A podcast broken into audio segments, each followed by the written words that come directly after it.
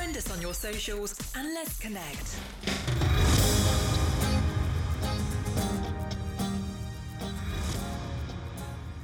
Hello and welcome to the bonus episode number 6 and I'm your host Dakshin Adyanthaya and in today's episode we're going to talk about how using one simple new tool on digital can get you more recognized when someone searches for you. Now we all know the importance of personal branding in today's world of active networking. We spend hours and hours creating and curating content to share our opinions on social media.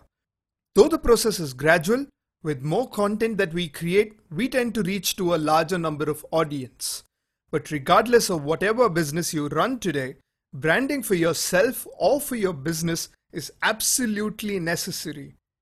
And while LinkedIn, Twitter, and other social media platforms, apart from your blogs, videos, threads, forums, and articles, have been helping you all this while to achieve that, Let's talk about how Google is helping us improve it with their brand new tool.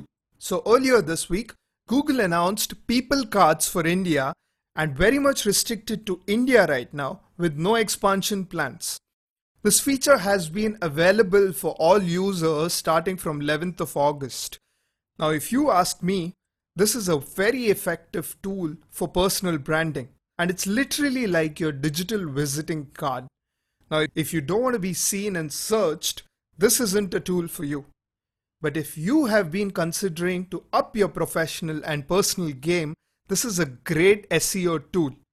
It is aimed at helping millions of individuals, influencers, entrepreneurs, and freelancers who want to be discovered and help the world find them and even know more about their work. So, if this interests you, and you are wondering how to go about creating one for yourself, well, honestly, it's a cakewalk and it takes only six steps to do it right. So, firstly, start with logging on to your Google Chrome on your mobile phone. Secondly, log in using your Gmail account. And then go on the Google search bar and type for add me to search. Add me to search. Google then shows you the topmost result for your card, which needs to be edited.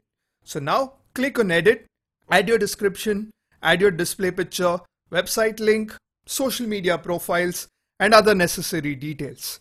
Now click Save and your card is ready and showing on your Google results. Now if you're worried about sharing certain information, well Google has put in several protections and controls for a secure process. It has also filtered offensive content with safeguard mechanisms. Also, you get to decide what details you want to share, so keep your doubts aside and go and make that card. Well, that's it for today. Now go make that card and get recognized. And until next time, inspire and be inspired.